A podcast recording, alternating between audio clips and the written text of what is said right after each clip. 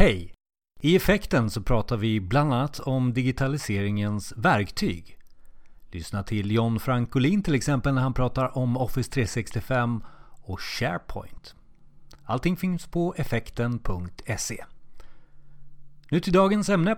Det är test i agil miljö.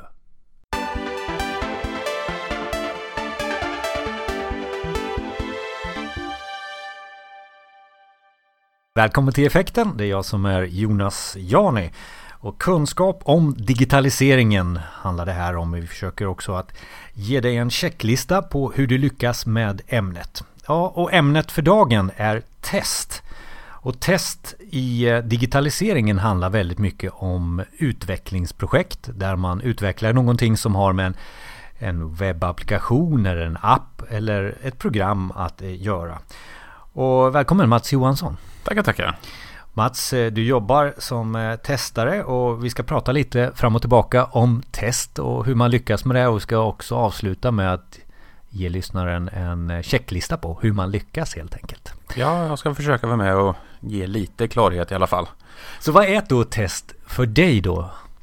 Eh, test för mig skulle jag vilja säga är att man säkerställer att det som utvecklats faktiskt levereras. Alltså det kan ju vara fel som dyker upp på vägen, kod som krockar med varandra och allting och då är det ju testaren som egentligen hittar de felen. Eller avvikelser som heter så fint. Ja, är det leta fel som man kanske skulle också vilja kalla det? Ja, du letar egentligen skillnader, avvikelser från det kravet som har ställts. Uh, och är det inte det som har levererats, då är det ett, ja, ett fel. Men inte vad man tycker om att säga fel, men men, men alltså behövs test eh, i utvecklingsprojekt? Eh, det där är en ganska farlig fråga att prata med en testare om. Men själva grejen är att test är ju någonting som Ja, det är någonting som alltid medför ett, eh, ett mervärde kan man säga. Jag skulle vilja säga att test är de som egentligen inte riktigt finns till men som alla kommer underfund med att de behöver i slutändan. Och ja, användarna som använder produkterna ska inte behöva ha några problem. Kan man säga. Men, men det handlar ju väldigt mycket om en, en traditionell testare. Eh, för, för mig när jag först eh, blev exponerad för testare, det var typ Ericsson som hade testare, eller provare hade de också. Eh, där man testade en produkt, en hårdvaruprodukt egentligen, en mobiltelefon eller ett kretskort eller vad det nu kan vara. Då satt de testarna och sådär. De kom ju oftast in i slutet utav en tillverkningsprocess. Man tillverkar någonting och så säger titta här testare, kan du testa om det är... Eh, eh, är, det så du jobbar också? Alltså jämför man som du nämner med Ericsson så är det att de måste oftast ta fram en hårdvara först för att du ska kunna kontrollera om den faktiskt uppfyller det som du vill. Eh, inom eh, mjukvarubranschen så är det lite grann att då utvecklas ju allting hela tiden och det är väldigt korta ledtider jämfört med eh, hårdvara. Eh, så att nej, hårdvara är väl ingenting som jag sitter med i dagsläget utan det är väldigt mycket mer att saker och ting fungerar mjukvarumässigt sett för slutanvändaren. Jag tänkte mer på processen, att man tillverkar någonting, så ger man dig någonting att testa. Är det... Ja, i grund och botten är det väl det. Men det finns ju ganska mycket man kan göra under tiden fram till dess att eh, själva produkten kommer till dig. Men eh, som du säger så är det att någon utvecklar någonting och det kommer till kvalitetssäkring och då ska jag försöka göra mina uppgifter. Och nu pratar vi lite, nu kommer vi in lite på det här med utvecklingsprocesser, eh, utvecklingsprojekt, vart de är idag och vilka metoder som används. Man jobbar ju väldigt iterativt, eh, man pratar agilt och iterativt när man utvecklar någonting som har med mjukvara att göra numera. Eh, och, och, och, du säger också att du vill vara med i början och lite eh, inte i slutet också. Och det är väl där den här iterativa processen kan bjuda dig på? Ja, som du nämnde förut så var det oftast att testerna kom in i slutet av projekten och kommer fram till att oj, vi behöver ha test med bilden. Och hade testare varit med från första början eller en testledare så får man ju då eh, en, en, ett testperspektiv på det hela. Eh, och det kan ju vara att man hittar grejer i kraven som kanske inte riktigt är testbara helt enkelt. Så de måste egentligen bryta ner de här kraven till lite mer hanterbara krav. Sen eh, utöver det så finns det mängder med dokumentation och planer och grejer och planering och det finns ju olika sorters tester som kan, ska säga, förberedas fram till dess att produkten är klar. vi kommer in lite på, på metoder och, och, och verktyg snart. Men, men är test uppe på agendan mer än det var för kanske några år sedan i utvecklingsprojekt? Ja, jag skulle vilja säga att det har väl blivit en liten, eh, en liten höjning av testarens anseende kan man säga. Men det är fortfarande att de lever av, alltså det är ju lite grann, det är många som inte riktigt går med på att test verkligen behövs utan de kommer på det i slutet fortfarande. Men det går till rätt håll. Men de som har kommit på det då, varför? Eh, De har väl sett ett mervärde. Eh, oftast är det ju att eh, man hellre trycker in en utvecklare till för att kunna få fram lite mer kod. Men i samma ända får man ändå tänka på att om inte koden fungerar, hur gör man då? Och det är där testaren löser de problemen. Och det, kan, Förhoppningsvis. och det kan kosta mer om man inte testar. eller? Jajamän, tittar man lite grann på ett fel som hittas under utveckling så kostar det säga en krona. Och ligger den ute i produktion kanske kostar en kvarts miljon. Så att det kan vara Ja, det är en exponentiell ökning av kostnaden kan man säga ju senare man hittar felet. Om jag tar nu tar på mig en beställarhatt här nu då och kanske inte vet så mycket om test. Ehm, behöver jag, eh, är det testare? Vilka roller behöver jag tillsätta i ett utvecklingsprojekt? Ja, det där är väl en liten eh, luddig fråga för inget projekt är det andra likt. Men jag skulle vilja säga att en, eh, i alla fall en testare, man behöver inte ha en testledare, men en testare skulle man behöva ha med tidigt i projekt. Och sen är det likväl att du behöver ha UX, du behöver ha projektledning, utvecklare, kravställare och där kan ju också test hjälpa till och hjälpa till med kraven. Så du pratar egentligen inte om att du dedikerad test, testledare som du nämner. Det är i harmoni med alla övriga av de här rollerna som du nämnde. Ja exakt, alltså har man alla roller med så är det oftast att man kan få ett naturligt flow. Eh, och eh, det blir inga direkta flaskhalsar heller för den delen utan det blir liksom bara en kontinuerlig utveckling med önskvärt felfri produkt i slutanvändaren.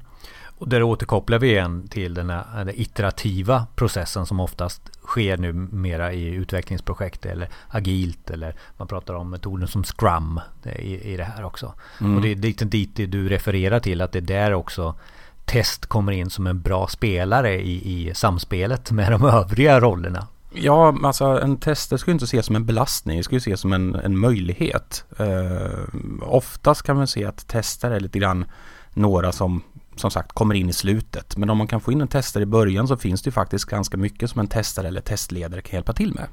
Och därmed avbelasta övriga team. Och om vi fokuserar då på vad är bra test?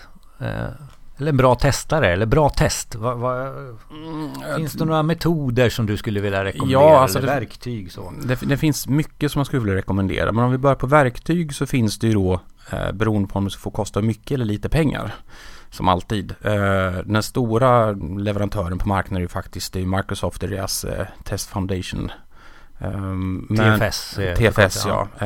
Men samtidigt så är det också att det finns ganska många ska säga, testangrepp som man kanske skulle behöva använda som tester. Och det finns ju olika sorters test som man kan göra under respektive angrepp. Allting är liksom förutsättningar också lite grann vad som finns och vad som ska testas givetvis. Vissa gånger är det ren funktionalitet, vissa gånger är det rent användarvänlighet. Och sen kan det också vara ja, databasbelastning och servrar och Ja, Så du egentligen säger du har en verktygslåda och sen anpassar du den verktygslådan vilket utvecklingsprojekt du är inblandad i. Exakt. Och oftast kanske det är så att du är inblandad i flera utvecklingsprojekt parallellt för att test kräver mindre tid i vissa och mer tid i vissa andra Ja, utvecklingsprojekt. precis. Mm. Och allting faller tillbaka på vilka sorters tester som behöver genomföras. Och då väljer man verktyg och metoder utifrån eh, valören eller storleken på själva projektet då antar jag. Ja, exakt. Alltså du behöver inte lägga ner lika mycket tid i ett projekt på två utvecklare som du behöver på 22 utvecklare. Så att, Men om vi utvecklar en ny webbsida då för att ta ett jätteenkelt exempel. Eh, vad, vad skulle jag behöva för verktyg där som testare och vad skulle jag behöva för metoder där som testare? eh, hur skulle du vilja ha metoder? Ja, alltså, eller finns det några begrepp som man skulle då vilja använda? Jag, jag hör of, oftast ifrån dig eftersom vi har jobbat tillsammans med, om det här med automatiska tester Ja, så. du tänker så. Mm. Eh, i grund och botten, det enda en testare behöver egentligen det är ju någonstans att dokumentera testfall så man har någonting att spåra tillbaka på. Eh, är det en webbsida som du säger, då behöver man ha tillgång till webbsidan. Gärna så att den inte ligger ska säga, skarpt för övriga användare så man kan ta sönder den om det skulle gå. För att det är ju också lite grann en testares uppgift att ta sönder saker.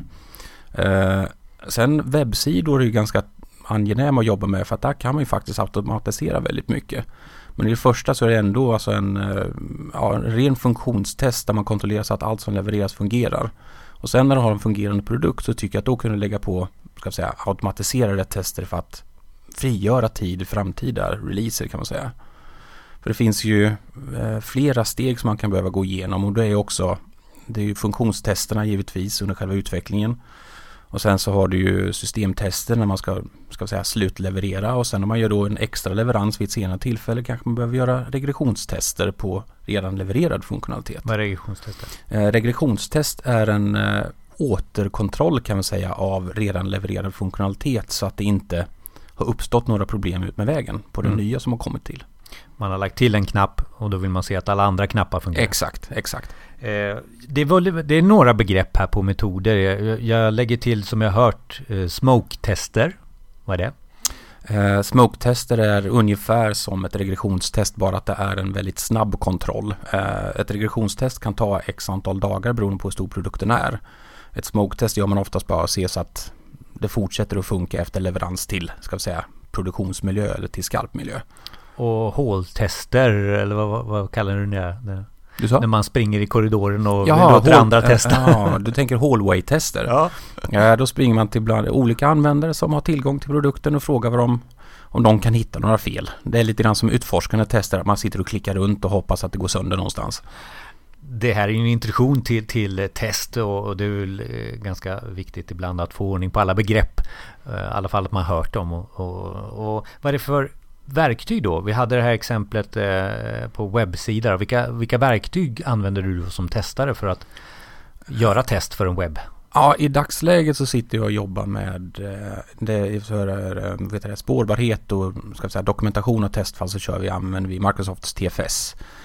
Det finns ju givetvis alltså HP Quality Center som är en, också en ganska stor aktör men de, om jag minns helt fel är de rätt dyra. Det finns Testlink, det finns Telerik, det finns allt möjligt som man kan använda. Men just vi använder TFS. Gira är väl också populärt? Gira är också, det är Atlassians produkter och de är också väldigt bra. Men, eh, och de är stora också för den delen, men just nu använder vi TFS. Eh, ur automatiseringssynvinkel så skulle man kunna använda Selenium eller Cucumber eller ja, kärt barn har många namn. Men i grund och botten så handlar det om att man spelar egentligen in eh, teststegen och sen så låter man datorn utföra dem åt dig för att du ska få tid över till annat. Och koppla till metoden automatiskt test då? Eh, exakt, ja. exakt. Mm. Men, men, men, vi återkommer lite till eh, att använda metoder som testare och att använda eh, verktyg som testare. Det är en sak. Men det är också harmonin som vi återkopplar till här nu i mm. den agila iterations, eh, iterativa processen som man har. Mm. Eh, eh, en bra process, krav, utveckling, test. Eh, oftast i ett projekt. Men, Jajamän. men för dig eh, så vill du att det här ska snurra runt. Eh, ja, det, det låter vi... rörigt men det är inte det du menar? Nej, det är ju mer ofta som sagt så kommer test in i slutet. Och får test vara med från början så har man ett finger med i spelet hela tiden. Och likväl när du startar upp ett projekt så ska du ha med alla delar från början så att alla kan få sin åsikt hörd kan man säga. Eh, tittar man lite grann på hur test har prioriterats tidigare och gör nu så har ju faktiskt test fått ett riktigt uppsving vad det gäller Ja, har, de har ju, alltså många tester har ju faktiskt ganska stora kunskaper trots att det kanske inte är om den specifika produkten. Så mycket kan ju säkert implementeras i ett tidigt skede. Men alltså det känns rörigt att, att, blanda in en testare från början. Vad är det som, som gör att det är bra att ha med en testare? Eh, eh, det låter mer som en testare redan från början säger nej det där går inte. Eh. Nej, eh, en testare har i början av projektet ska vi säga att en testare har åsikter om det som är kravställt. Eh, så att kraven blir, ska vi säga, testbara, att man kan verifiera att det som är levererats är gjort. Sen så kan de oftast vara ett bollplank vad det gäller kan vi göra på det här sättet? Ja eller nej? Och då kanske man kan komma med lite förslag att vi kanske ska göra på det här sättet istället för att det ska fungera på, på ett mer tillfredsställande sätt. Så om jag kommer som användare från en verksamhet och säger jag vill ha en röd knapp och när jag trycker på den så ska det skrivas ut den här sidan. Vad skulle du lägga till på det kravet? Ja, först och främst är det hur stor ska knappen vara? Eh, vad ska det stå på knappen? Eh, vilken sorts röd färg ska det vara på knappen?